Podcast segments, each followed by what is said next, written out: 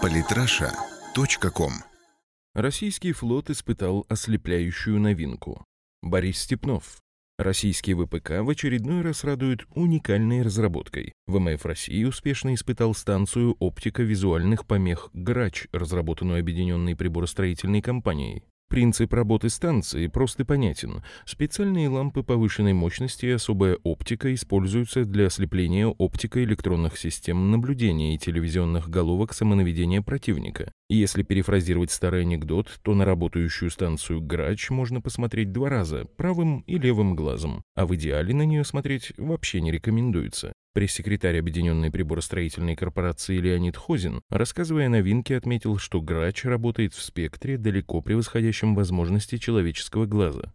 Вспышки излучаются в видимом, инфракрасном и других диапазонах, срывая наблюдение за кораблем-носителем и наведение на него ракет. Также станция работает при высадке десанта. Корабли подходят к берегу, ослепляют все, что там есть, например, приборы ночного видения и лазерные дальномеры, и без помех высаживают морскую пехоту. Новая модификация «Грача» вдвое легче и компактнее предыдущей. 50-килограммовый комплекс можно разместить даже на десантном катере. Дальность действия грача полтора километра, что вполне позволяет не только поддерживать десант и подавлять средства наблюдения противника, но и функционировать в режиме ПРО. Противокорабельная версия Томагавк на конечном участке траектории использует именно оптико-электронную систему наведения. Грач может просто пристально посмотреть в сторону крылатой ракеты и почти полтора миллиона долларов булькнет в море. По данным Объединенной приборостроительной корпорации, грач может быть установлен на надводных кораблях второго ранга, то есть на эсминцах, больших противолодочных и десантных кораблях, а также на катерах различных типов. Главное – обеспечить питание приборов. Уникальность разработки помимо габаритов в том, что ее управление синхронизируется с различными системами корабля, от видеонаблюдения до управления огнем. Грач выдает импульсы, которые варьируются по случайному равномерному закону с периодом 1,5-2 секунды, и приборы корабля благодаря синхронизации могут функционировать без проблем.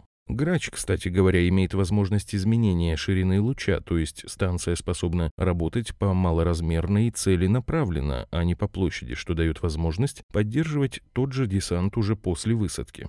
Показательно, что зарубежные системы такого класса, по крайней мере, неизвестны, а с учетом любви Запада к пиару можно и вовсе с уверенностью предположить, что они отсутствуют. До последнего времени западные разработчики отдавали предпочтение лазерным технологиям, однако высокоинтенсивные лампы гораздо менее чувствительны к состоянию атмосферы, так что для практических целей, как минимум в настоящее время, они более перспективны. Это, кстати, означает потенциально высокий спрос на нелетальное оружие такого типа с точки зрения экспортных поставок. Помимо непосредственно боевых возможностей, грач на малой интенсивности излучения в области видимого спектра может использоваться как мощный прожектор для освещения акваторий, а в случае выхода из строя радиосвязи передавать светосигнальные сообщения. Грач уже прошел тестовые испытания. Гендиректор УПК Александр Якунин отмечает удачность конструкции. Они выдержали все виды испытаний в составе головного фрегата проекта 22350 «Адмирал Горшков». Сейчас их устанавливают на новый сторожевой корабль этого же проекта «Адмирал Касатонов».